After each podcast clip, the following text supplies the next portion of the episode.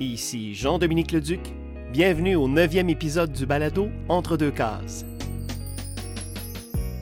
Aujourd'hui, je m'entretiens avec Jean Polide, doyen et auteur incontournable de la bande dessinée québécoise, à qui l'on doit notamment Jérôme Bigra, Le Petit Astronaute, ainsi que Mémoria et La femme aux cartes postales, en collaboration avec Claude Paiement. Jean-Paul, salut. Salut! Merci beaucoup de me, de me recevoir euh, ben, dans ta cuisine. Oui, Maintenant, ça. je suis en mode disco mobile. Oui, exactement. La cuisine, c'est le lieu de toutes les rencontres. Ouais, ben c'est, on est québécois, on ne voilà, l'est pas. hein. exact. Donc euh, voilà. Euh, donc pour le bénéfice des auditrices auditeurs, je suis euh, dans la cuisine de Jean-Paul et très très heureux de te recevoir. D'ailleurs, Jean-Paul, je, je te mets dans mes dans mes habitués. Euh, lorsque je suis arrivé au Journal de Montréal, tu as été ma première entrevue. Euh, dans mes balados précédents, tu as été dans mes premières entrevues. Alors, euh, il y a quelque chose. c'est- comme si je rentrais à la maison, en quelque Ben part. écoute, t'es le bienvenu. Je vais te laisser la clé. Fait que j'ai amené mon lavage, euh, se faire une petite brassée. Écoute, Jean-Paul, l'album Le Petit Astronaute, euh, paru en 2021, ne cesse euh, de cumuler les éloges, les prix. Euh, C'est un album qui a, depuis sa parution, une superbe vie. Euh, Et euh, moi, lorsque je l'ai lu la première fois, je me suis dit, clairement, cet album-là va devenir un album de fond euh, de la bande dessinée québécoise. Euh, un album qui se vend très, très bien. Euh, Et d'ailleurs, là, j'ai quelques petites notes, je vais être sûr et certain. Album qui a remporté quelques prix. Quand Euh, critique de l'ACBD, le prix de la critique ACBD en 2021, des libraires en 2022, des collégiens en 2022, du Salon du livre de Trois-Rivières, le prix Marc-Olivier Lavertu. Je pense qu'on a fait le tour. on a fait le tour? Ouais. T'es peut-être pas la meilleure personne pour répondre à la question que je vais te poser, mais je vais te la poser quand même. Comment se fait-il que ton album ne s'est pas retrouvé en lice au Festival international d'Angoulême? Je comprends pas. Je, je le sais pas, honnêtement. On avait des aspirations quand même, des espoirs. Euh, Il y a eu. Il faut, faut- faut revenir aussi à l'époque, 2021. On est en pleine complication pandémique de bateaux qui n'arrivent pas au port, de papier, de blocage en Chine et tout ça. Puis il y a eu durant l'année des périodes, c'était des, tu sais, on savait pas quand le stock allait arriver. Des, puis bref, euh, il y a eu euh, un faux départ en fait avec le petit astronaute en Europe pour, à cause de toutes ces circonstances-là. Ceci dit, ce n'est pas du, c'est- pas arrivé qu'à nous là. Tous les éditeurs ont trouvé ça extrêmement Ouais. difficile. Et je me demande s'il n'y a pas un peu de ça, qu'il n'est pas arrivé entre les bonnes mains au bon moment. Maintenant, bon, écoute, de toute façon, avec les prix, tu sais. euh, Évidemment, euh, des prix, c'est politique, on le sait. Euh, Ben, c'est politique, puis euh, c'est des questions de goût aussi, tu sais, surtout dans des cas comme à Angoulême, où tu as un jury, là, c'est pas une académie, c'est pas... euh, alors, écoute, des jurys, euh, ça dépend des goûts de la gang qui sont autour de la table, tu sais, fait que ça, ça peut aller Ben- à, gau- à gauche ou à droite, là, puis... euh, D'ailleurs, on a vu, je sais pas si tu as vu la, la liste des, des gagnants de, du festival d'Angoulême cette année. J'ai... Non, j'ai pas fait attention, non? écoute, moi, c'est la Ouais. première fois que de tous les titres, et là, on parle de 12 titres qui ont, qui ont remporté des prix, Mhm. je n'en ai lu aucun. Et Ok. euh, c'est pas comme si je lisais une bande dessinée aux six mois, là. Mhm. Donc, euh, évidemment, euh, oui, c'est beaucoup, c'est beaucoup coloré, je pense, par les membres du jury, tout ça, mais, mais quand même, puis tu sais, c'est pas une question d'être chauvin. Euh, le Petit Astronaute, pour moi, c'est un grand album, et euh, c'est un grand album, pas parce qu'il est québécois, c'est un grand album, point. Alors, pour moi, euh, il est de la stature... ben, de- là, je vais pas énumérer. Euh, Par exemple, je veux juste parler de, de l'Arabe du futur. hein. L'Arabe du futur a un immense succès. Euh, D'ailleurs, il a remporté euh, Ben le, oui, le Grand, le Grand Prix, Prix. avec raison. Euh, bien que c'est pas du tout dans la même Non, tonalité. du tout. Pas du tout. Mais il y a cette même universalité-là au niveau de ton album. Donc voilà, c'est- c'était. c'est sûr que moi, quand j'avais vu les, les albums en lice Angoulême, j'étais étonné. Je me suis dit, ben, mon Dieu, comment, ça, comment se fait-il que le petit astronaute ne s'y trouve pas? On le saura un jour? ceci dit, euh, j'ai oublié de mentionner également et, euh, euh, que ton album détient la première place au niveau des emprunts à la Grande Bibliothèque. Ben oui. Mm-hmm. Et que, et ça c'est la Grande Bibliothèque à Montréal, mais également dans le réseau des bibliothécaires de, la Grande Capitale, c'est la bande dessinée adulte la plus empruntée de l'année précédente. Mm-hmm, mm-hmm. ah non, c'est, euh, écoute, moi, c'est des chiffres qui me, qui me, qui me renversent. En fait, je, je, suis super content et un peu surpris et en même temps, euh, écoute, j'entends les commentaires des gens, puis je comprends quelque part ce que cette bande dessinée-là vient faire. C'est qu'elle a quelque chose de, comme tu dis, d'universel. Mm. On dépasse complètement la sphère des amateurs de bande dessinée de par le sujet. Euh, ça va toucher beaucoup, beaucoup de monde qui sont, qui sont des lecteurs et qui, euh, mon Dieu, par réflexe, ne vont pas dans la, dans la section de bande dessinée, que ce soit à la bibliothèque ou dans une librairie. Puis euh, moi, c'est ce que je dis souvent, c'est un peu le combat que j'essaye de mener depuis, euh, mon Dieu, depuis que je fais de la bande dessinée, mais particulièrement avec la femme aux cartes postales de Petit Astronaute, c'est d'aller chercher ces gens-là. Parce qu'au Québec, ce qu'il faut se rendre compte, c'est qu'on est chanceux de faire de la bande dessinée ici pour la bonne et simple raison qu'on n'a pas un marché saturé.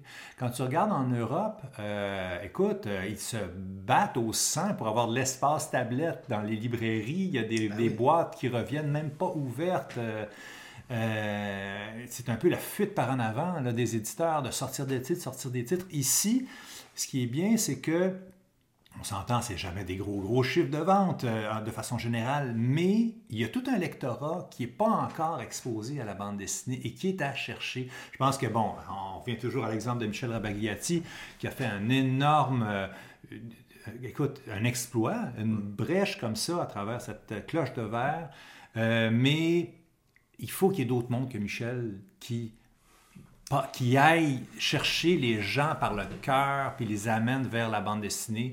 Et moi, ce qui me fait plaisir, c'est que je rencontre beaucoup de monde, particulièrement avec le petit astronaute, qui me dit c'est la première fois que je rouvre une bande dessinée depuis ma jeunesse. Moi, chaque fois que je fais ça, écoute, j'ai envie de faire une petite, coche, de dire Ah, j'en ai, j'en ai eu un de plus. C'est drôle parce que pendant euh, des années, euh, il y a quelques années, hein, j'ai été libraire et euh, souvent, moi, quand un lecteur ou une lectrice se présentait à la librairie et cherchait à lire un album entre deux pôles, mm-hmm. euh, quand La femme aux cartes postales est parue, là, je me suis dit, yes, j'ai un album. Mm-hmm. Euh, le retour de l'Iroquois de Louis Rémillard. Euh, entre autres aussi, c'est mm-hmm. un album que j'ai beaucoup mis entre les mains des gens pour, pour d'autres raisons, mais... mais Tout à fait, ouais. Mais que ce sont des albums euh, qui ont cette propension-là à, sortir du cadre ah restreint du lectorat de la bande dessinée ici au Québec. Euh, et, c'est ça. Donc, c'était amorcé avec la, femme aux cartes postales parce que ah c'est tout à coup, euh, on n'a pas besoin de, c'est ça, d'être un lecteur de, fond de bande dessinée. Exactement. C'est quelque chose dont, il faut profiter ici parce que sais, je pense qu'on en avait déjà parlé dans une entrevue. Euh, ça se peut au nombre de fois que je t'ai interviewé. Mais qu'il euh, faut qu'on s'approprie notre histoire et il faut qu'on s'approprie notre façon de faire à nous. Puis ça, à un moment donné, il faut, faut, arrêter. Puis je pense qu'on est en train de le faire, visiblement, euh, quand tu regardes les catalogues de Pau Pau, par exemple, de La Pastèque. visiblement, il y a une manière maintenant de faire la BD pour les Québécois. Et sans singer ce qui se fait en Europe, je ne veux pas dire que c'est mal ce qu'ils font, eux autres sont adaptés à leur lectorat, mais il ne faut pas penser qu'on peut simplement reprendre les sujets qu'ils vont traiter, les amener ici, les faire dessiner ou écrire par des Québécois et que ça va marcher. Non, on a un lectorat qui n'a pas cette culture BD. Et donc, il faut en profiter parce que c'est un poids en moins. Tout est à faire chez nous. Nous autres, avec la bande dessinée, on est capable d'aller faire des sujets qui ne sont pas dans la tradition de la bande dessinée, particulièrement au Québec. Parce que les gens n'ont pas d'attente. La bande dessinée québécoise, on ne sait pas de quoi elle a l'air. On est en train de la faire. On est en train de l'écrire, on est en train de, mais la faire lire. Mais c'est fou quand on y pense parce que la bande dessinée, ça fait pas 25 ans qu'il y a ça au Québec. Ouais. Euh, je veux dire, euh, Albéric Bourgeois avec Timothée au début du 20e siècle. C'est ça. Mais c'était. c'était faut Mais c'était dans la presse, évidemment. C'était dans le journal, écrite. Ouais, ouais, ouais. euh, c'était un lectorat qui était souvent... euh, euh, c'était des succès isolés aussi, tu sais, les quelques succès qu'on a eus, euh, tu sais, quand tu les mets là, sur la, la, Sur la la durée, ligne du temps, les, les, les vrais... euh, Crow a, a été quelque chose qui a duré dans le temps et qui a permis d'avoir une certaine fondation à une certaine époque, là. Oui, mais Crow aussi, l'important, puis ça a été amorcé dans le fameux printemps de la bande dessinée québécoise, c'est que tout à coup, on a visé l'aspect pérenne de la bande dessinée. Et c'est pour ça que euh, des jeunes Réal Godbout et compagnie, au début des années 70, ont visé d'abord des fanzines, des magazines, mais aussi l'idée d'album. Parce que euh, ce qui fait qu'on connaît pas notre bande dessinée, euh. Mhm. c'est qu'en fait, il- elle était... Elle est inaccessible en Ben, ce ben moment. oui, ben c'est oui. ça, Puis, ça. puis- puis même euh, euh, Chartier avec Onésime, il y avait eu quelques albums, Ouais. mais je dis, c'est- introuvable. Exactement.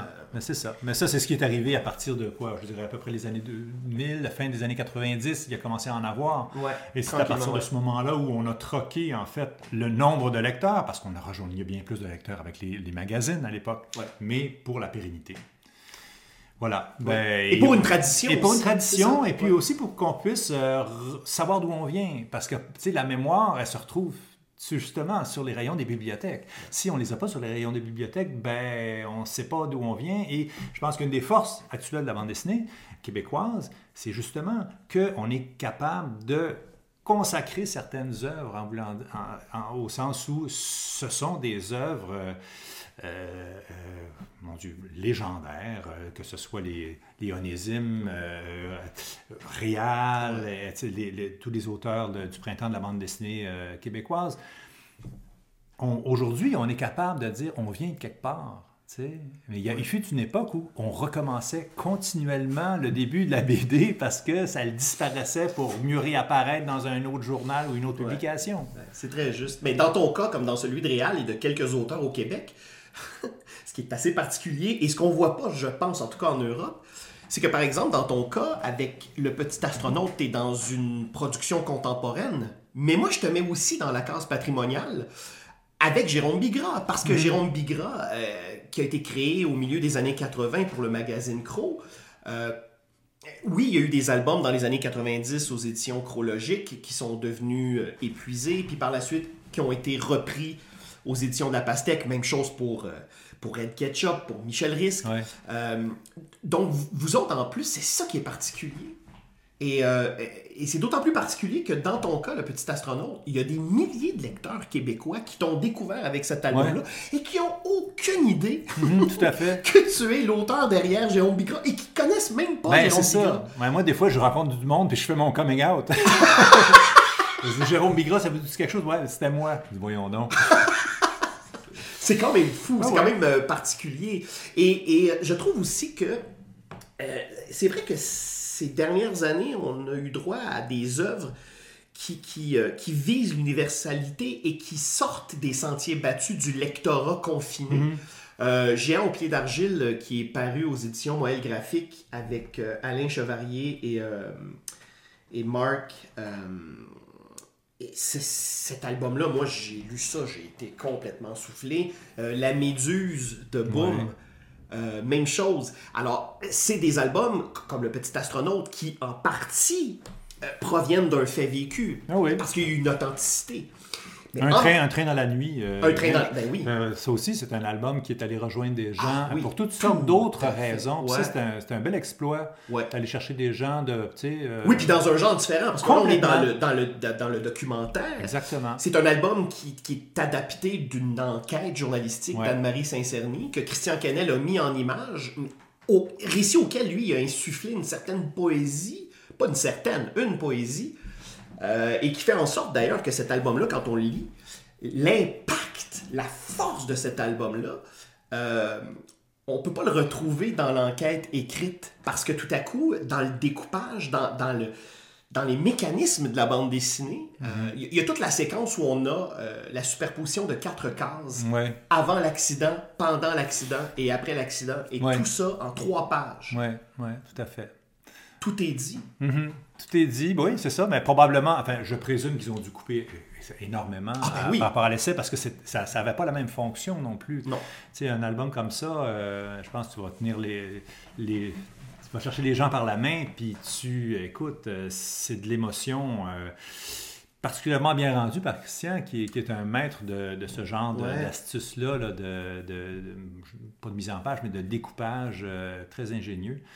Parce qu'il s'est appuyé, parce que euh, moi je l'ai lu évidemment, j'étais très curieux de lire euh, cette enquête-là, et c'est très très poussé. là. Saint-Cerny est allé jusqu'à New York, là, courir après les pontes de cette compagnie ferroviaire-là, tu sais, et, et c'est ça. Donc lui, euh, Kennel, avec sa sensibilité, avec son intelligence, avec sa maîtrise du médium, nous a raconté la même histoire euh, qui repose sur les mêmes bases que l'enquête, mais il est allé euh, complètement ailleurs. Bien sûr. ouais. Et ça, c'est une bonne nouvelle, je trouve, de la bande dessinée québécoise. Et euh, je sais pas si Michel Rabagliati se sent un peu moins responsable euh, Ouais. de, de- de- de porter ce fardeau-là, de dire, OK, là, il faut qu'il y ait un autre. Parce que là, tout à coup, sinon, les gens ne reviennent pas à la bande dessinée en attendant. Et, et là, ça, je sens que c'est de moins en moins le cas. Et ça, c'est une très, très bonne nouvelle. Oui, puis aussi au niveau de la diversité, Ouais. parce qu'à un moment donné, il ne faut pas qu'on qu'on pense que la bande dessinée, euh, c'est juste du style Michel Rabagliati, tu sais, que Ouais. c'est- c'est- ça, ça peut être beaucoup plus large que ça et aussi, et aussi intéressant. Bref. euh, Oui, tout à fait. Et oui, puis il faut, il faut viser la pluralité. Ouais, ouais. Il faut... Et, et, euh, et quand tantôt tu parlais justement de la tradition en Europe, où là, je sais même plus, je connais plus les chiffres, mais je pense qu'on est rendu à pas loin de 7000 nouveautés francophones différentes par année. Là, C'est possible, Avec ouais. les rééditions, etc. en Mhm. Europe. Euh, ben c'est sûr qu'ici, de toute façon, au Québec, on a de très grands talents qui travaillent pour le compte d'éditeurs européens parce qu'ils ne pourraient pas autrement faire cette bande dessinée-là Mhm, ici. Justement pour les raisons que tu as évoquées. Tu sais, quand on pense à Jacques Lamontagne, Ah à oui, Moreau, à Jeff Bergeron. Ouais. euh, ces gars-là puis ces filles-là euh, pourraient pas euh, vivre de cet art-là en publiant ces mêmes albums-là ici. Non.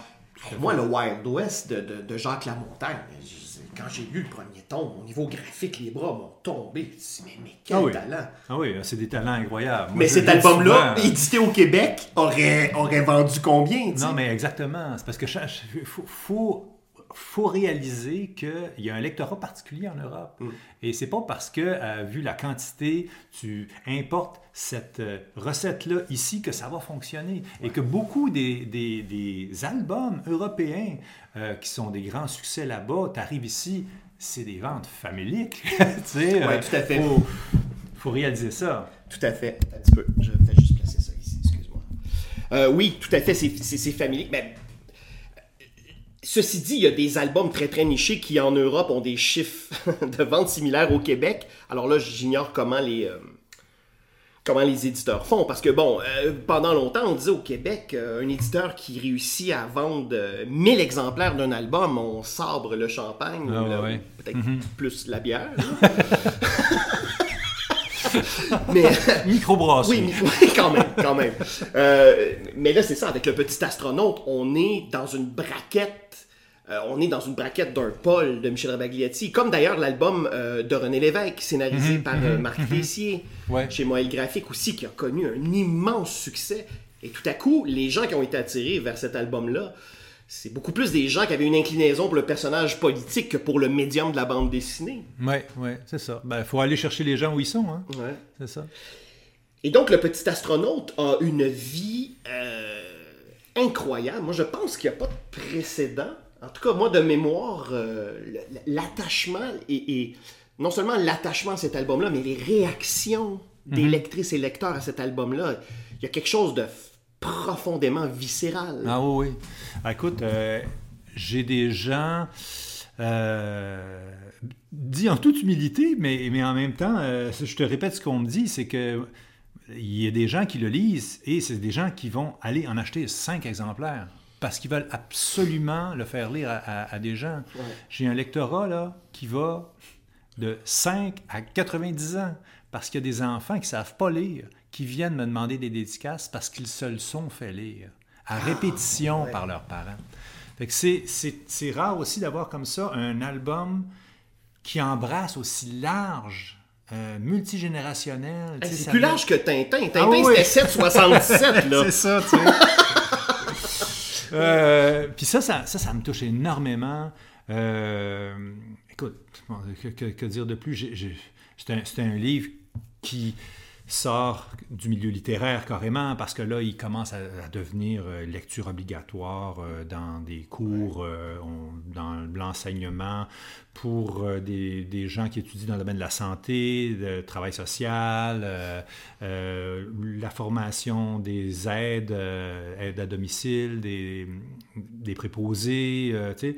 Là, c'est large, là. Donc, ça devient un outil. C'est extraordinaire. C'est pour un, un- un truc qu'on me répète beaucoup, euh, parce que j'ai évidemment eu énormément de témoignages de gens euh, qui ont vécu, de, de petits et de grands astronautes, de frères, de sœurs de petits astronautes, de parents. C'est la première fois qu'on se voit représenté. Ça, c'est extrêmement touchant de se faire dire ça parce que euh, à, à travers ça, tu te dis, OK, ben, je suis content, ça a touché des gens et je me retrouve un peu avec une responsabilité aussi avec ça, tu sais, de dire, je- c'est un peu comme, euh, je- j'en viens avec, euh, écoute, euh, une analogie un peu étrange, mais quand Spielberg a fait Jurassic Park et qu'il s'est dit, je vais faire des dinosaures et dorénav- dorénavant, ça va être l'image des dinosaures que les gens vont avoir. Il faut que je fasse bien mon- ouais, mes devoirs. Ouais, c'est une bonne analogie. Et moi, c'est ce que j'essayais de faire parce que je me suis dit là, faut pas que je dessine ça n'importe comment. Euh, j'ai quand même pris soin d'aller dans les lieux, dans les centres de réadaptation, aller vraiment faire les véritables marchettes comme, comme, comme, comme, comme elles existent, dans les, euh, les, les écoles adaptées, etc.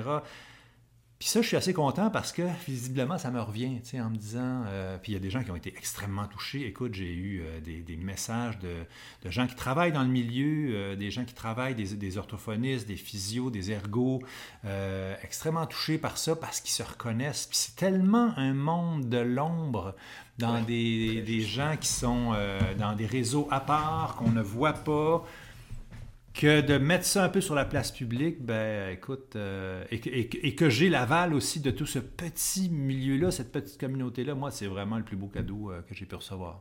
C'est un album qui est très important euh, et moi, je le ferais lire à toute la classe politique. Lecture obligatoire. Ouais. On- évidemment, au Québec, le réseau de la santé s'invite constamment dans l'actualité, entre autres. Moi, c'est un album que je présente beaucoup euh, en conférence lorsque je vais dans des organismes. Et c'est un album, moi, qui me permet d'aborder le thème de la différence. Et, je re- et ça rejoint un peu ce que tu disais dans l'idée de la représentativité. Moi, c'est un album clé parce que ça me permet de dire à des aphasiques, à des trisomiques, à des gens, peu importe, à des, à des gens qui ont des nouveaux arrivants ou des gens qui ont du mal à, à- à- à parler ou, ou à lire, ça me permet d'aborder la thématique de la différence. Et euh, ce que je dis de cet album-là, c'est que, euh, en fait, on est tous, dans une certaine mesure, au niveau métaphorique, des petits, des petits astronautes. Oui, tout à fait. Parce qu'on est tous différents. On est tous différents. Malheureusement, la société dans laquelle on vit n'est pas formatée pour embrasser cette différence-là. Non, non, c'est ça. Et comme rien n'arrive jamais pour rien dans la vie, euh, un an après avoir lu ton album, euh, Pierre Fournier, euh, auteur scénariste qui nous a quittés dernièrement, euh, a été placé en CHSLD. Et euh, là, tout à coup, je me suis mis à fréquenter ce milieu-là, que je, dont je ne connaissais absolument rien. Et pour la- la- l'anecdote, Pierre avait du mal à un moment à, à- à se mouvoir. Mon père est décédé, il avait une marchette. Euh, donc moi j'ai pris la marchette, j'ai dit à sa conjointe Denise, on va emmener ça au CHSLD, ayant la pensée magique, moi, que on arrive, on dit, et, c'est ça. Donc moi je, je suis arrivé avec ma marchette, et là j'ai- parlé euh, à l'infirmier du, bon, le responsable du- de ce secteur-là, il m'a dit, Ah, non, non, non, non, c'est pas comme ça que ça marche, là, faut que ça aille en comité, faut signer un papier, faut s'assurer de ci, de ça. Et pendant tout ce temps-là, Pierre, lui, a toujours autant de mal à se mouvoir, et il tombe, il perd l'équilibre, il se blesse. Tout ça pour des technicalités parce que c'est très important d'aller en sous-comité et que la dite marchette réponde, coche toutes les cases. C'est complètement débile. Et là, on se dit, OK, on, OK, donc on, stationne des gens, euh, on les montre pas, puis que ce soit au, niveau euh, des personnes âgées ou des gens qui ont des besoins euh, différents, il faut pas les voir. Et quand on arrive là, là, on se rend compte que malgré toute la bonne volonté des gens qui travaillent là, des, aides, des soignants, ces gens-là qui ont, qui ont le cœur sur la main, ben, ils se heurtent à une espèce d'absurdité. Mm-hmm. Euh, comme, la, fameuse séquence dans les 12 travaux d'Astérix, là, quand il, il faut l'espèce de, document. mais c'est con, con, con, con, con. Et cet album-là, pour moi, Le Petit Astronaute, c'est ça. Et il y a une séquence, moi, dans l'album, mm-hmm. où sur une narration, on voit euh, un escalier en colimaçon ah l'hiver avec la neige. Et ça aussi, j'en parle souvent. Je dis, écoutez, il y a des facteurs à Montréal qui refusent d'aller porter le courrier parce qu'ils veulent pas se blesser. Comment font les gens à mobilité réduite qui habitent dans un deuxième étage? Est-ce que la société a pensé à ça? Comment se fait-il que dans les stationnements de centres commerciaux, il y a deux, trois stationnements pour des personnes handicapées et que des gens qui ne sont pas handicapés vont prendre cette place-là? C'est des petites choses, mais en même temps, c'est ce qui fait que ces gens-là sont invisibles. Et pour moi, le petit astronaute euh, donne de la visibilité à ces gens-là. Mhm. et, on s'interroge sur qu'est-ce que c'est au fait la normalité? Et, euh, est-ce qu'on gagnerait pas, nous, la société, justement, à embrasser la différence? Parce que, ben parce que mhm. quand on... En fait, en fait j'en parle euh, beaucoup, moi, à travers le microcosme d'une garderie. Euh, au moment où le petit homme euh, finit par trouver une place en garderie. Puis ça, c'est une scène que moi j'ai vécue et qui m'a donné une leçon de vie dont je me rappelle encore aujourd'hui.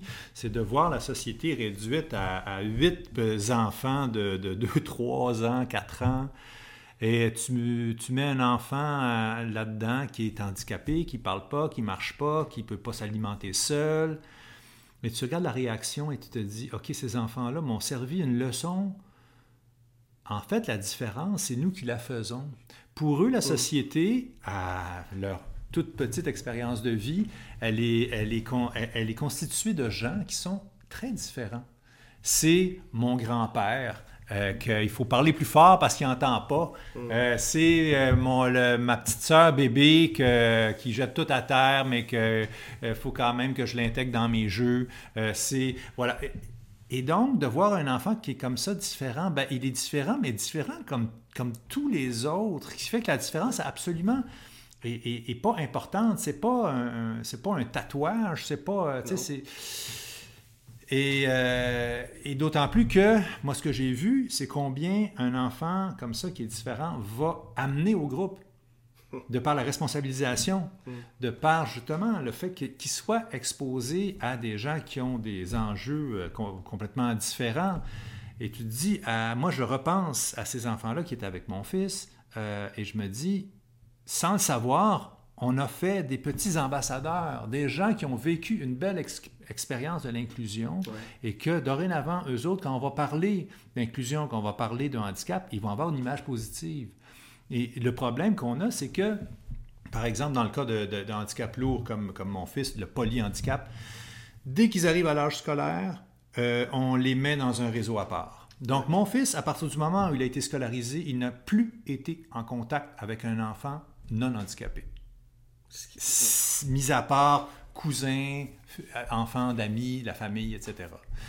Alors imagine comment, euh, et, avec cette espèce de pensée magique de dire, ben, on va les mettre tous ensemble et ils vont comme communiquer mieux entre eux autres, comme s'ils avaient un langage ben particulier. Ben, ils vont faire des amis entre eux autres, ça va de soi, alors que c'est tous des enfants qui ont quelque part des problèmes d'élocution, des problèmes intellectuels, euh, de, de, déficience, etc. Alors tu te dis, mais on complique les choses. Tout ça parce qu'il faut absolument qu'on mette les gens dans des colonnes, même les gens qui, par essence, ne peuvent pas rentrer dans des colonnes. Oui, il faut leur en créer. Il faut leur en créer, exactement. Alors que, tu sais, par exemple, en Norvège, euh, les, centres euh, pour personnes âgées sont annexés à des services de garde. Alors, je trouve que c'est une idée extraordinaire parce que les enfants et les aînés s'apportent mutuellement. Oui, oui, tout à fait. Mais tu sais, euh, il existe, euh, je ne sais pas si ça existe encore, mais dans, le système anglophone, il existait euh, une école qui était une école de quartier qui était à côté d'un centre de réadaptation l'équivalent d'où est une, en fait un centre de réadaptation et une école pour enfants lourdement handicapés. Et ils avaient fait un espèce de projet de partenariat avec les deux où les enfants de l'école régulière allaient euh, participer à certaines activités euh, en classe avec... Et il y avait une liste d'attente, mais la liste d'attente, elle était pour les enfants du régulier. Hmm. Les, les, les, parents mettaient leurs enfants sur une liste d'attente parce qu'ils voulaient absolument que ces enfants-là aillent euh, euh, voir un peu comment ça se passait dans une école comme ça, aider, se responsabiliser, etc. Ce qui est très près de la culture anglophone, qui est très axée sur la communauté, beaucoup plus qu'ici où nous, on a remis beaucoup nos responsabilités collectives entre les mains du gouvernement. Euh, avec les résultats que ça donne. Avec les résultats que ça donne, mais ceci dit, bon, c'est un, un, choix de société, je te dirais, c'est très, très différent. mais tout ça pour dire que c'est possible. C'est possible. Voilà. Suite à cet album-là, j'imagine que comme auteur, tu vas avoir envie d'aller ailleurs justement pour pas devenir une espèce de porte-étendard ou de. Mm-hmm. Est-ce qu'il y a un danger, pas un danger, mais avec un, succès tel, et, après avoir réussi à toucher euh, le cœur des gens de manière si particulière, comment tu abordes le travail d'un prochain album? Ben, écoute, inutile de te dire que c'est, euh, c'est, comme un poids. Parce que les gens. Mais moi, j'ai l'habitude, j'ai toujours fait de la bande dessinée euh, avec euh, l'idée que je m'en vais toujours ailleurs. Je suis passé de Jérôme Bigra à Memoria, après ça, La femme aux cartes postales, Le petit astronaute. Fait qu'après ça, l'idée, c'est de, de m'en aller ailleurs. Évidemment, c'est, c'est laborieux, c'est difficile parce que c'est faire table rase de ce que tu as fait et t'en aller dans un domaine que tu connais pas. Fait que, mais, mais euh, pour moi, ça va de soi. Je pourrais pas faire une suite au petit astronaute de toute façon. Et puis, et puis écoute, le petit astronaute, c'est très particulier. Pour moi, ça, c'est une concentration de 15 ans de ma vie. C'est un, scénario qui s'est écrit presque tout seul. Euh, contrairement aux autres où c'est des scénarios très construits où je me suis arraché les cheveux, que ce soit pour le fond du trou ou que ce soit pour, les autres. c'est difficile la scénarisation euh, parce que c'est une architecture à créer. Celui-ci, vraiment, il a été relativement facile à construire à partir du moment où j'ai eu la, je te dirais le, squelette, puis je savais comment finirait cette histoire-là. Euh, fait que voilà, donc je pense que je, vais d'office m'en aller vers une autre direction, c'est clair. Ceci dit, euh, le petit astronaute, euh, de manière, je dirais, satellitaire, crée d'autres objets comme par exemple le balado qui a été produit hmm. euh, pour, ben, dans le cadre de Radio-Canada, qu'on peut écouter sur audio, audio l'application de, la radio de Radio-Canada. Une adaptation extraordinaire. une. Alors, comment je pourrais dire? C'est une, une autre manière de vivre littéralement l'expérience qu'est le petit astronaute. Euh, de manière sensorielle et, de manière auditive. Il y a un travail admirable au niveau de l'ambiance, de la construction sonore dans ce balado-là. Et euh, en toute honnêteté, moi, Jean-Paul, qui est un grand consommateur de, de balado, autant en fiction qu'en information, euh, je n'ai jamais entendu rien de tel. Mm-hmm. alors moi, j'aimerais que tu me parles un peu de comment est né ce projet-là de balado, combien de temps vous avez mis à travailler, parce que parce que c'est immense, c'est d'une d'une beauté, d'une ouais vraiment. Alors comment est né ce projet-là? Alors écoute, euh, donc c'est ma blonde Marie Caillé qui l'a réalisé. Elle est euh, réalisatrice à Radio Canada, ça donne bien. Oui. Euh, Marie et moi, on avait déjà eu l'idée d'adapter de la bande dessinée. On avait déjà eu l'idée d'ailleurs pour La femme aux cartes postales. On avait fait un démo pour essayer de. On, est ailleurs. Euh, c'est plus long aussi, mais bref, ça n'a jamais trouvé preneur. Mais on, a, on avait cette idée-là qui nous revenait. Et quand le petit astronaute est sorti, à un moment donné, j'ai eu un appel de Radio-Canada me disant ben, on est intéressé à faire ça.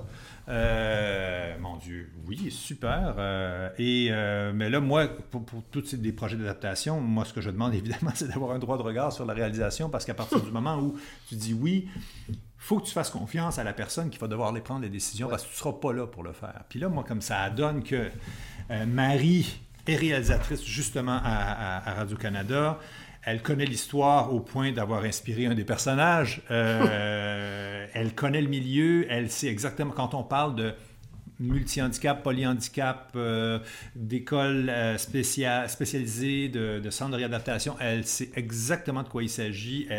On n'a pas besoin de se parler. Je fais, elle voit des personnages, elle sait à qui je fais allusion. Mm-hmm. Je me suis dit, c'est la, la, réalisatrice parfaite pour faire ça. Donc, écoute, on est parti comme ça. Et Marie a un background en cinéma. Euh, et euh, elle a travaillé, je pense, pendant quoi, presque 15 ans, je pense, en cinéma. Donc, elle a encore un, un, réseau. un réseau. Elle est allée chercher beaucoup plus du côté du cinéma des techniciens, dont un designer euh, sonore. Olivier Calvert, qui est un gars qui a fait The Arrival, il a travaillé sur des énormes films. Des petites affaires. Des petites affaires, mais très engagé. Et je te dirais que ce qui nous a beaucoup aidé, c'est que le petit astronaute a ouvert beaucoup de portes. Tous les gens qu'on a, à partir du moment où on disait le petit astronaute, tous les gens disaient oui. Euh, on a eu, euh, euh, a fait faire des auditions. Écoute, on a eu quantité de A. oui, oui, non, non, c'est Devoir faire des choix. Sûr. et donc, tout ça s'est fait, mais toujours avec l'idée qu'on ne prendra pas des sons en canne, on ne fera pas euh, ce ne sera pas un simple livre lu pour la simple et bonne raison qu'on est en bande dessinée. À partir du moment où tu enlèves les images, c'est incompréhensible. Alors moi, ça m'a demandé premièrement une réécriture de mon côté, euh, importante. Il y a des scènes qui ont disparu, des scènes qui ont été retravaillées pour qu'on puisse les comprendre parce que la mise en scène était, ne pouvait pas être comprise rien qu'à l'audio. Donc il a fallu repenser ça. Euh, et aussi, on est allé chercher vraiment les ambiances sonores sur place. Euh, moi, j'ai des gens qui sont venus enregistrer à la maison euh, mon plancher qui craque. on est allé dans la cour d'école de ma fille, aller enregistrer avec l'accord de l'école, enregistrer les, les, enfants qui jouent. On est allé dans le, à l'école spécialisée de mon fils pour aller enregistrer des enfants en situation de handicap. Et écoute, le plus grand par hasard, euh, je vais te faire une histoire courte, mais euh, une des personnes que Radio-Canada avait rejoint pour essayer de mettre le scénario de BD en scénario écrit, mhm. euh, une comédienne de formation qui, écrit, elle a dit, écoute, j'ai pas le temps, pour le moment j'enseigne le théâtre, elle enseignait où? À l'école spécialisée. Et donc, on lui a dit, ben écoute, et elle nous a dit, ben écoute, je trouve ça fabuleux comme, comme, comme projet, j'en fais le projet de théâtre de ma classe. Ah et tous les enfants ont appris le texte de la scène. Et on est allé là. Écoute, c'était un moment hyper émouvant. Les techniciens de Radio Cannes avec ma blonde, avec les perches, avec les micros, avec les momoutes, là, euh, euh, devant les enfants handicapés, euh, où chacun, leur tour, disait le texte. Certains non-verbaux mais ils avaient appris le texte. on faisait semblant de les enregistrer quand même pour prendre le ben meilleur ben et faire la sélection à la fin. Euh, on a trouvé. Alors, autre grosse question qui s'est posée, c'est Tom. Tom est un enfant non verbal, mais on est à l'audio. Qu'est-ce qu'on fait? Mm. Alors, il faut lui faire émettre des sons. On a eu trois tomes. On a eu l'aide d'un organisme, je me fais une place en garderie, qui nous a trouvé des enfants qui semblaient correspondre. On est rentré en contact avec les parents, on a expliqué le projet et on est allé les enregistrer. Euh, puis toujours, alors, écoute, ils, émettent des sons. Nous autres, on a découpé ces sons-là pour essayer d'en faire des catégories heureux, euh, tout ça, pour en faire une espèce de, vocabulaire qu'on allait mettre aux bons endroits pour signaler sa présence dans les scènes. Tu vois, on est allé sur la place de Saint-Hubert enregistrer la pluie euh, sur euh, le ah petit toit du trottoir. Ben oui, ben oui, exactement.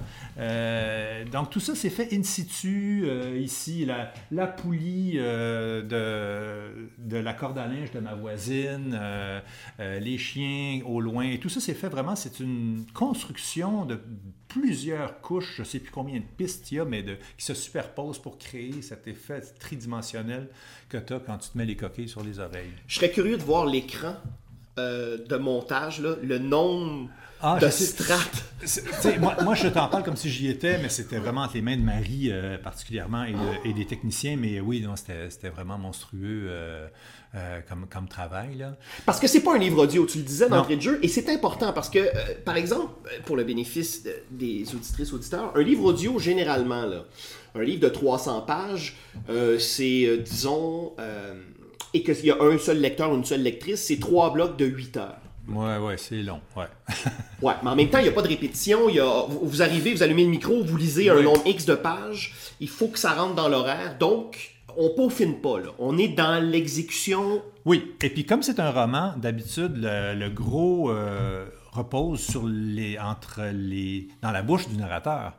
Euh, donc, il y a un narrateur qui mène l'histoire, ce qui est, on a quand même une narratrice dans Oui. Le Petit Astronaute, mais qui a beaucoup moins de, de, euh, de place. C'est pas un livre qu'on lit, c'est un, une histoire qui se raconte. Ben, c'est un livre qu'on vit. D'ailleurs, ouais. euh, la séquence d'ouverture, l'arrivée de Tom Ouais. avec la carlingue qui craque. Ah, c'est fabuleux, avec- ça. Ouais. C'est fou, c'est fou, fou, fou. C'est admirable. euh, et, et autant pour moi, le petit astronaute, la bande dessinée, a relevé de plusieurs barres le niveau euh, à atteindre dans la bande dessinée québécoise, autant le balado, c'est la même chose. Mhm. Après le petit astronaute en version audio, euh, je pense pas que euh, qu'on va se comment je pourrais dire qu'on va faire encore du balado comme Ouais. on le faisait avant. C'est-à-dire que là, Ouais. il- Mais c'est un balado qui demande une réécriture. Puis c'est ça, Ouais. c'est ça la base. C'est qu'on tu peux pas prendre un livre et, te- et de dire je vais le mettre en mode balado. Pour un balado comme ça, il faut le réécrire. Il faut en faire un film. C'est c'est un peu comme l'adaptation d'un roman en film. C'est une ré- réécriture complète. Ben, en fait, moi, ça m'a ça m'a fait beaucoup penser, puis j'ai cet âge-là, des beaux dimanches, des radios, des téléthéâtres, où là, tout à coup, euh, ben, si on joue une pièce de Shakespeare à l'écran au Québec, on n'a pas les moyens de se taper Jules César puis d'avoir 75 gardes. Alors, comment fait-on pour essayer, avec les moyens du bord, de rendre ça crédible? Euh, pour moi, il y a quelque chose du radiothéâtre de, de- de- aussi parce qu'il y a la performance, elle est là. Oui, les performances des comédiens, euh, on a beaucoup. beau- euh, moi, j'admire euh, tout le travail qui a été fait euh, là-dessus, euh, parce que, encore une fois, on jouait avec des enfants. Et les enfants, c'est ben oui. terriblement difficile. Oui. On a eu, pour moi, les plus grands comédiens, ce sont les enfants dans toute la distribution. Euh, Ils sont, ils sont merveilleux. Mais tu sais pourquoi? Je vais t'expliquer pourquoi les enfants.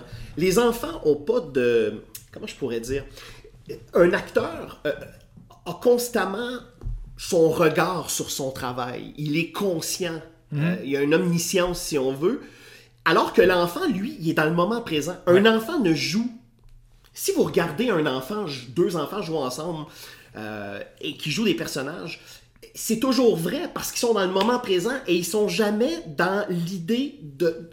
Ils sont pas conscients qu'ils sont en représentation. Ouais, mais encore faut-il que ce soit écrit Ah oui, de la bonne façon Oui, pour les enfants. Puis c'est là que c'est tricky. Parce que des enfants, c'est capable de... Tu peux pas demander à un enfant de comprendre quelque chose qu'il peut pas comprendre dans l'intention. Et, euh, et c'est là que moi, il a fallu que... euh, bon, ben, il, y a, il y eu des allers-retours euh, à ce niveau-là pour être bien sûr que les mots rentrent bien dans leur bouche, que ça n'ait pas l'air d'être plaqué, que ça aille avec leur âge aussi, ou l'âge qu'ils sont supposés avoir à l'audio. Mais ça peut être très, très faux des enfants. Parce qu'ils ne sont pas tous bons. Euh, loin de là, en fait, c'est même très difficile d'avoir des enfants qui jouent bien parce que ben, c'est comme un comédien adulte, là, quand tu lui dis OK, mets-toi en mode jeu. Et là, tout à coup, on se met à chanter. Ben, c'est-à-dire que oui, c'est difficile en même temps. Les- enfants, quand ils sont pas dans un cadre professionnel de jeu, il y a quelque chose de, de- de spontané. Évidemment, quand on arrive dans le cadre d'une prise de son, de d'éclairage, de texte, là, tout à coup, on est dans la performance. Et un enfant, euh, c'est tout ou rien. hein. Alors, il y a des enfants qui sont des grands talents, qui sont formidables. Il y en a effectivement que c'est plus difficile. ah oui, c'est ça. Mais d'ailleurs, au est- niveau de l'écriture, toi, tu as eu à t'adapter beaucoup, c'est ça? Oui, Ouais, exactement. J'ai eu à, à m'adapter, beaucoup d'écriture aussi de tout ça, parce que c'est des écritures que j'ai pas l'habitude de faire en bande dessinée. Il faut que je continue à à écrire les dialogues des conversations qu'il y a en arrière. Alors, euh, toute la famille est là, ben moi, il faut que j'écrive pour les, pour les gens qui sont en arrière et les sujets de conversation, ce sera quoi? Et puis, euh, Oui, Et, et tout ça, encore une fois, amputé de l'image. Donc, on ne raconte pas de la même manière. non, exactement. Parce que l'image est une écriture auquel on n'a pas accès à l'audio. Oui, et en plus de, de ça, il y, a, il y a la caméra. J'emploie le mot caméra oui, parce oui. qu'on est à l'audio, mais c'est en fait le déplacement du micro. C'est que le micro, lui, va suivre certains personnages plus que d'autres qui sont en train de se déplacer dans une salle où euh, on passe de la cuisine au salon, par exemple. Et tout ça, il faut l'induire à travers la bande son. Et c'est là que tu vois l'expérience euh, d'Olivier Calvert, par exemple, qui nous dit, ah non, on va mettre de la, une petite musique d'ambiance qui va monter de volume pour comprendre qu'on est en train de quitter la pièce pour aller ailleurs, etc. Et, euh, et bref, tout ça, c'est quelque chose que j'ai pas, moi, quand je fais de la bande dessinée. Et c'est pour ça que c'est bizarre parce qu'il n'y a pas d'image et j'ai l'impression d'avoir presque fait du cinéma en fait avec ce, euh, ce projet-là. Ben c'est ça parce qu'il y a une direction d'acteur, parce que tout à coup euh, le dialogue est différent aussi. Le rapport au dialogue dans une bande dessinée versus l'audio, c'est complètement autre chose. Le jeu des acteurs, moi je.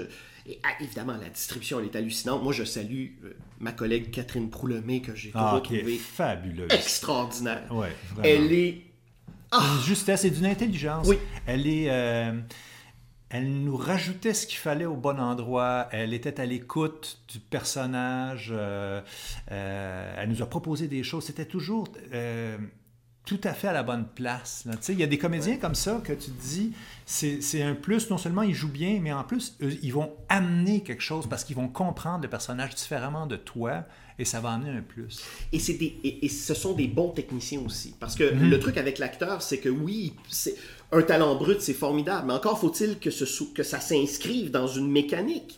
Et pour moi, Catherine Proulemé, je l'écoute là-dedans et, je me, je, me rappelle à quel point c'est une incroyable technicienne. Parce qu'au niveau de la pose de voix, de la respiration, du rythme, mhm. au-delà du talent, tout est là. Il faut dire qu'on a eu aussi les coups des franches pour faire. Écoute, on a pris notre temps. Je veux dire, c'était. Euh, huit takes, tu sais, huit prises euh, euh, pour être sûr d'avoir la bonne, puis réessayer, essayez-moi une autre intention, euh, plutôt comme ci, plutôt comme ça. Ben, ça, c'est du cinéma aussi. Exactement. Ben, dans une moindre mesure. on s'entend qu'au Québec, du cinéma... Oui, c'est fait pas mal plus vite, là.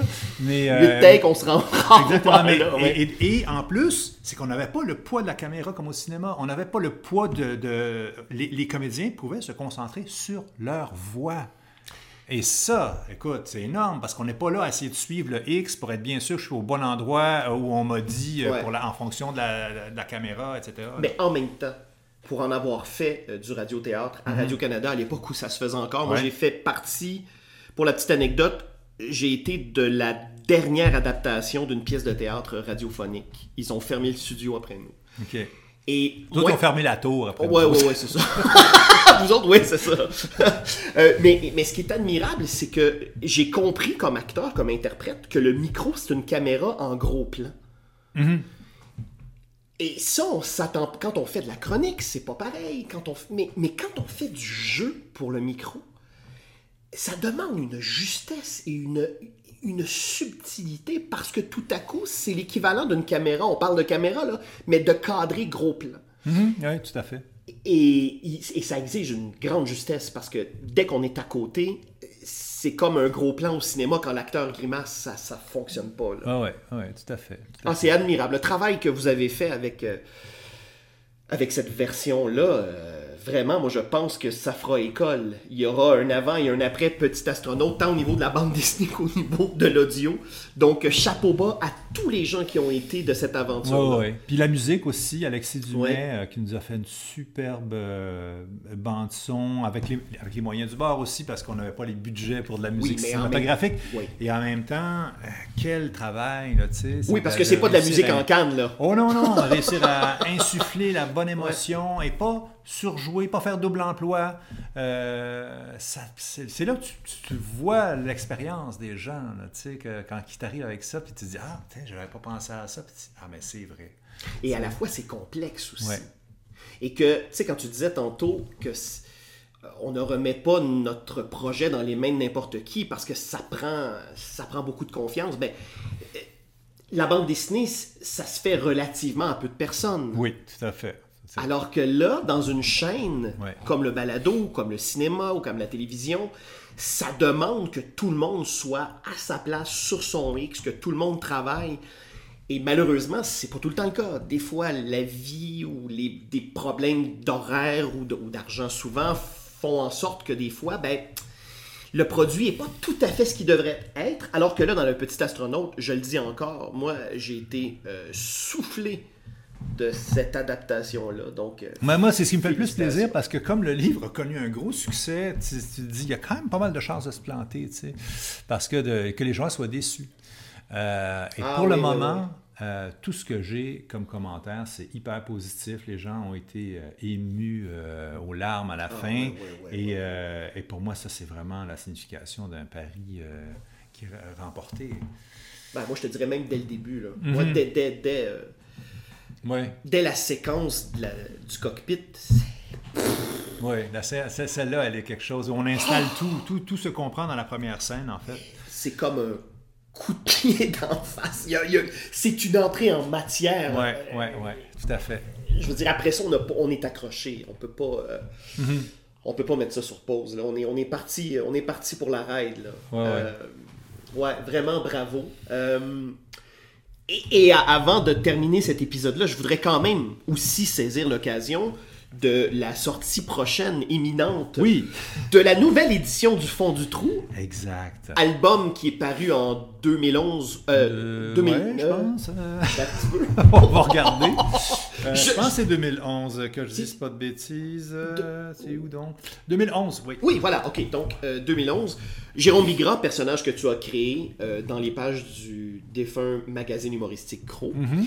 Personnage qui avait connu euh, jusque-là de, de- de courtes aventures de variant de- au niveau de la durée de 2 à 4 plans, généralement, c'était ça. Euh, et là, c'est la première fois que dans le fond du trou, on a une longue aventure de Jérôme Bigra. Euh, L'album Le fond du trou est flanqué physiquement d'un trou.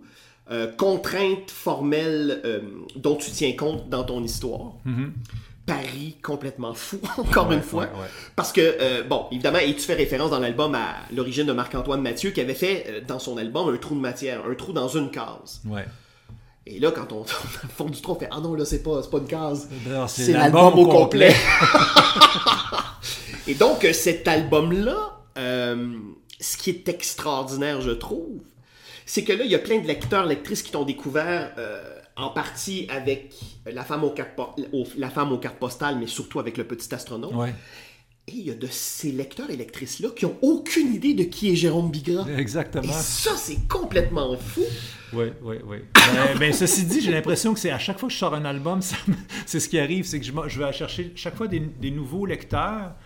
Et euh, quand j'ai fait La femme aux cartes postales, les gens réalisaient pas que j'avais fait euh, Memoria avant. Euh, euh, Memoria, ils savaient pas que j'étais celui qui faisait Bigra, euh, et ainsi de suite. Le petit astronaute, encore là, tu sais, les gens savaient pas d'où je venais. Puis euh, ben, ils vont redécouvrir le fond du trou, mais j'ai l'impression d'avoir fait quelquefois des albums qui n'ont pas rejoint leur monde au moment où, ils- où ils sont sortis. Exactement. C'est ouais. quelque chose qui, re- qui revient souvent avec mes albums. Ben, Memoria, c'est ça, avec Exactement, Claude. Memoria, c'est Cet ça. album-là qui est paru en deux volumes au début des années 2000. Est-ce que le public était prêt à ça? Mais le milieu était la- prêt à ça? Exactement, mais la question, elle est là. C'est que là, tu dis, tu regardes euh, l'effervescence au, au niveau de la bande dessinée, le, le public québécois qu'il y a aujourd'hui, puis tu te dis, ah mon Dieu, si j'avais sorti le fond du trou aujourd'hui, j'aurais rejoint beaucoup plus de monde. Ce qui fait que comme l'album était discontinué depuis quelques Oh, années depuis déjà, moment. Oui, oui, oui. euh, on avait l'idée déjà de, de- de- de refaire ça. Puis comme je j'expliquais à, à Martin à la pastèque, je disais, tu sais, le fond du trou, il n'a pas trouvé son public. Non. Puis euh, je suis sûr qu'aujourd'hui, avec le, bon, la- le, le- le petit astronaute, la femme aux cartes postales, il y a des gens qui vont être curieux de vouloir. Et en même temps, c'est une. On est complètement ailleurs, Oui. mais c'est- un- c'est une expérience, c'est un, c'est un voyage euh, circonscrit que je te fais entre la première page et la dernière page. C'est une montagne russe dans, dans laquelle tu vas t'a- t'avancer. Euh, c'est complètement différent et en même temps, le, je- je- je- enfin, ben, j'ai hâte de voir en fait la, ré- la réaction des gens. Ben, en fait, et en plus, là, la nouvelle édition sera en couleur. En couleur. Tel qu'avait été pensé au point de départ ce projet-là. Parce que Ouais, une ouais, première. Ouais, c'est vrai, toi, tu es au courant de choses. Ben oui, moi je suis au courant de choses et je vais les partager au Oui, micro. oui, oui, oui. Alors, la- une première mouture, donc une dizaine de planches, avait été publiée à l'époque en 2004 dans le magazine Safari. Ouais, ouais, ouais, c'est vrai. Le trou, en fait, physiquement, euh, il- il, il- il était pas là. C'est-à-dire que au point de départ, euh, on voyait dans l'espace du trou la page précédente ou la page suivante, la portion. Oui. À un moment donné, ils ont abandonné ça en cours de route dans Safari. Oui, oui. Oui, oui. Euh, ils ont comme jeté la serviette. Bon, euh, je Trop reviendrai pas là-dessus. D'ailleurs, euh, ça, il y aurait matière à. Je sais pas si ça serait un long article, là, mais, mais d'aborder ça, justement, les, les, euh, les auteurs de Crow euh, qui sont. euh, qui sont passés dans les pages de Safari, mais de façon très euh, Oui. bref. Dans ton cas, toi, tu avais déjà animé une série en noir et blanc Oui. de quelques numéros. Ouais. Euh, mais c'est ça, donc la première mouture du fond du trou que tu as redessinée, elle était quand même en couleur. Et là, non seulement l'album 2023 sera en couleur, mais il sera flanqué d'une couverture rigide. Couverture rigide, ça, ce qui rajoute à la tridimensionnalité de l'objet. Tout à fait. Ouais, ouais, ouais. Non, ça, je suis très content, très content pour ça. Mais tu sais, c'est un album, euh, initialement, avant, avant tout, là, euh, euh, tant que je dise pas de bêtises, c'était... Oui, c'était avant euh, Safari. Il- J'avais déjà des pages couleurs. C'est une époque, j'étais même pas encore à la pastèque. Parce que moi, quand la pastèque m'ont approché pour euh, publier le, le- Des tondeuses et des hommes, Ouais. euh, j'étais en train de travailler sur, la, sur le fond du trou. Alors je leur disais oui, ok, c'est le fun, mais là c'est parce que j'ai un autre album euh, sur lequel je travaille. Ah ben eux autres, évidemment, ben oui, super, euh, allons-y. D'ailleurs, Mais- des, des tondeuses et des hommes, on pourrait dire que c'est un assemblage de. Oui, euh, c'est presque une anthologie euh, de, de ce que j'ai fait dans et on a marché sur fait. mon gazon. Voilà, ouais, ça. exactement. Ouais. Et donc, les- j'avais fait un démo de quoi Une dizaine de pages et que j'ai envoyé en Europe, que j'ai envoyé un peu partout. euh, et euh, j'ai reçu des commentaires un peu euh, polis. euh, bravo pour le dessin, mais quelqu'un qui veut faire des trous dans nos albums. en fait, c'est chaque fois mon problème. Moi, c'est que moi, c'est des albums concept. Il faudrait presque que je le finisse au complet pour leur envoyer, pour qu'ils comprennent. Alors, quand tu arrives avec, avec 10 pages et ils sont pas trop sûrs où tu veux t'en aller. Mais bref, ça n'avait pas fonctionné. Donc, je m'étais retrouvé un peu avec ce projet-là quand la pastèque m'en a parlé. Sauf qu'évidemment, ça représentait euh, tout un défi. Euh, le trou. Oui. Euh, à l'époque, moi, j'étais connu pour faire du noir et blanc. Alors, on s'est dit, écoute, on le fait, mais ça va être en noir et blanc. Et ça a été un peu le... Ils ont dû construire, l'imprimeur a dû construire. Ah oui, ça a été toute une histoire Ouais, parce qu'il fa- fallait ouais. qu'il, dans le cas de, de l'album Souple, la première édition, il a fallu qu'il fasse le trou dans les pages et le trou, la couverture à part. Et une fois qu'on le, Ouais, ouais. qu'on le, le- le relie, il faut que ça tombe au bon endroit. Imagine Ouais, le défi. Léger stress, hein? J'ai eu un souper un jour, euh, une fois quand c'est sorti avec l'imprimeur qui m'a dit Refais plus jamais ça. Mais d'ailleurs, il, faut le dire pour le bénéfice des gens qui ne connaissent pas Jérôme Bigra, à l'origine, la contrainte formelle dans les gags en, Ouais. de, en quatre planches est arrivée euh, quand même relativement rapidement. Et il y a eu de la transparence, il y a eu plein plein de procédés. euh, moi, il y a un gag aussi où euh, Jérôme Bigra, il y a une histoire où il passe des auditions. Alors, il est assis à côté d'Obélix. Ouais, euh, c'est ça. Ouais, ouais. Euh, ben, D'ailleurs, des tondeuses et des hommes, là, je veux dire, après le fond du trou, Ouais. là, il va sûrement... Bah oui, écoute, euh, il y en a question, c'est sûr. euh, Et est-ce qu'il est question d'ajouter d'ailleurs les planches que tu as réalisées pour Cro Nouvelle Mouture? hein? Il y a Ah oui. trois numéros qui sont parus. Oui, oui. Ben écoute, on n'en a pas parlé comme ça. Je sais qu'avec Martin, là, on a, on a mis un peu bout à bout euh, tout ce qu'il y avait, tout ce que j'avais, et tout ce qui a été fait depuis. euh, Parce que ton gag, je pense que c'est dans le nouveau Cro, le numéro 3, sur les conspirationnistes. Oui, là. oui, oui. Ça, je me suis bien Ce amusé. gag-là, il est formidable. Si jamais il n'est pas dans l'album, je vais faire comme Julie Snyder pour Céline Dion, je vais aller manifester. Ah oui, devant la pastèque. Devant la pastèque. mais oui, donc, euh, mais, mais d'ailleurs, comment c'est de revenir à Jérôme Bigra? Parce que dans le cas des crocs qui sont parus en 2019-2020, Ouais, euh, ah, mon Dieu, quel timing de schnout avec la, avec la pandémie. avec la hein. pandémie. Mais, Ouais. mais c'était comment? Parce que moi, comme lecteur, je me suis dit, mon Dieu, il a jamais quitté Jérôme. Ouais, ouais, ouais. Ben, quand même, non, non, c'était pas évident. C'était pas facile. J'étais plus du tout là-dedans. Premièrement, ben, il y a la manière de dessiner. C'était pas du tout mon dessin. Euh, Je suis rendu ailleurs. Donc, de me remettre là-dedans. Et puis, euh, mais tu sais, c'est le plaisir de retravailler avec eux autres, là. C'est comme une vieille gang, là, tu sais, qui dit, hey, on se fait un conventum. oui. La Euh, Ligue du Vieux La Poil. Ligue du vieux poil, fait que c'est écoute, c'est sûr, c'est- c'était le fun de, de- de faire ça dans cet esprit-là. Mais, mais je dois t'avouer que oui, non. mais- ben, je voulais pas décevoir, tu sais, je voulais vraiment faire quelque chose à la, à la hauteur de ce que les gens pouvaient attendre. Euh, Mais c'est sûr que je remets des souliers qui me font qui me font plus là, tu ben, en tout cas moi comme lecteur euh, je trouvais que oui, j'avais l'impression que les pantoufles j'avais l'impression que tu, chaussais des pantoufles et que c'était reparti. Oui, ouais, exactement. Non, mais je te dirais que ce qui a été difficile, c'est de, de re-rentrer là-dedans pour un seul numéro. Si jamais j'avais eu à faire quelque chose de plus long, probablement j'aurais pris mon pied et j'aurais eu une vitesse de croisière aussi. Tandis que là, c'était laborieux de se remettre dans cet esprit-là pour pondre euh, deux pages. Là, c'était pas facile. Mais quel plaisir, c'était quel plaisir de retrouver euh, Jérôme. Et j'espère qu'il y aura euh, d'autres numéros de Crow. Là, ça, ah, je, ben, ça, je sais pas. Je suis pas dans le secret des dieux. Euh, mhm. Je sais que ça dépend, entre autres, de Québécois. Ça dépend d'un paquet de facteurs. je sais pas où Hélène Fleury en est avec ça aussi. parce qu'encore une fois, je trouvais l'idée admirable du fait que ça permettait à des nouveaux lecteurs de, de découvrir ce qui était ce magazine-là mais aussi d'entrer en contact avec euh, non seulement des plumes, mais des, des, auteurs et des autrices de bande dessinée. Mhm. Tu sais, une planche de Michel dans le premier numéro. Euh, oui. c'est quand même pas banal. Non, non, de voir Claude Cloutier qui reprend Gilles Lajungle. Tu oh Dieu! Mais en même temps, il y a plein de nouveaux lecteurs, lectrices qui, ont mis la main là-dessus et qui se sont dit, mais c'est quoi ça? Ah et probablement qu'il y a des lecteurs, lectrices qui ont fait Jean Paulide. Ah ouais, ça me dit quelque chose. La, femme aux cartes postales. Ouais, là, on est complètement ailleurs. on est complètement ailleurs, c'est clair, c'est clair. ben oui, mais puis c'est une autre époque, hein. écoute, c'est l'époque du magazine. Ça n'existe plus. Ou à peu près plus. Mais là, tu sais qu'ils vont sortir un numéro spécial à l'automne prochain de Tintin. Ben oui, j'ai lu ça. Ouais, mais c'est un coup. Un coup. Ben oui, mais c'est un peu, un peu à la manière de Crow. Là. C'est pas, ben, je pense qu'il y a une part de nostalgie là-dedans. Ils vont aller chercher. Mais dans le cas de Tintin, t'en as du nostalgique. Euh, il y a du. Oh, dans des festivals de BD, il y en a du nostalgique. c'est un hein. marché, le nostalgique. Très lucratif, euh, dirons Probablement, d'ailleurs. En effet, en effet. Hein? Fait que, non, c'est sûr que c'est euh, c'est un projet qui est presque gagné d'avance, c'est clair. Ben, écoute, euh, je te souhaite euh, la santé et l'inspiration pour encore longtemps parce mhm. que. Ben parce qu'il y a des vieux routeurs comme moi qui te lisent depuis tellement longtemps, mais il y a des nouveaux lecteurs et des nouvelles lectrices. Puis eux, eux, ils, veulent aussi, ils en veulent. Donc je te souhaite l'inspiration, la santé, la paix d'esprit. Voilà.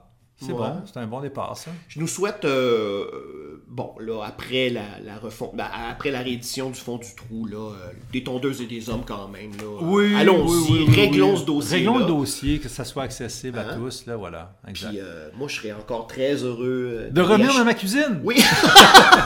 ben oui, évidemment. Ben d'ailleurs, merci beaucoup d'avoir, d'avoir été le premier à tester la disco mobile.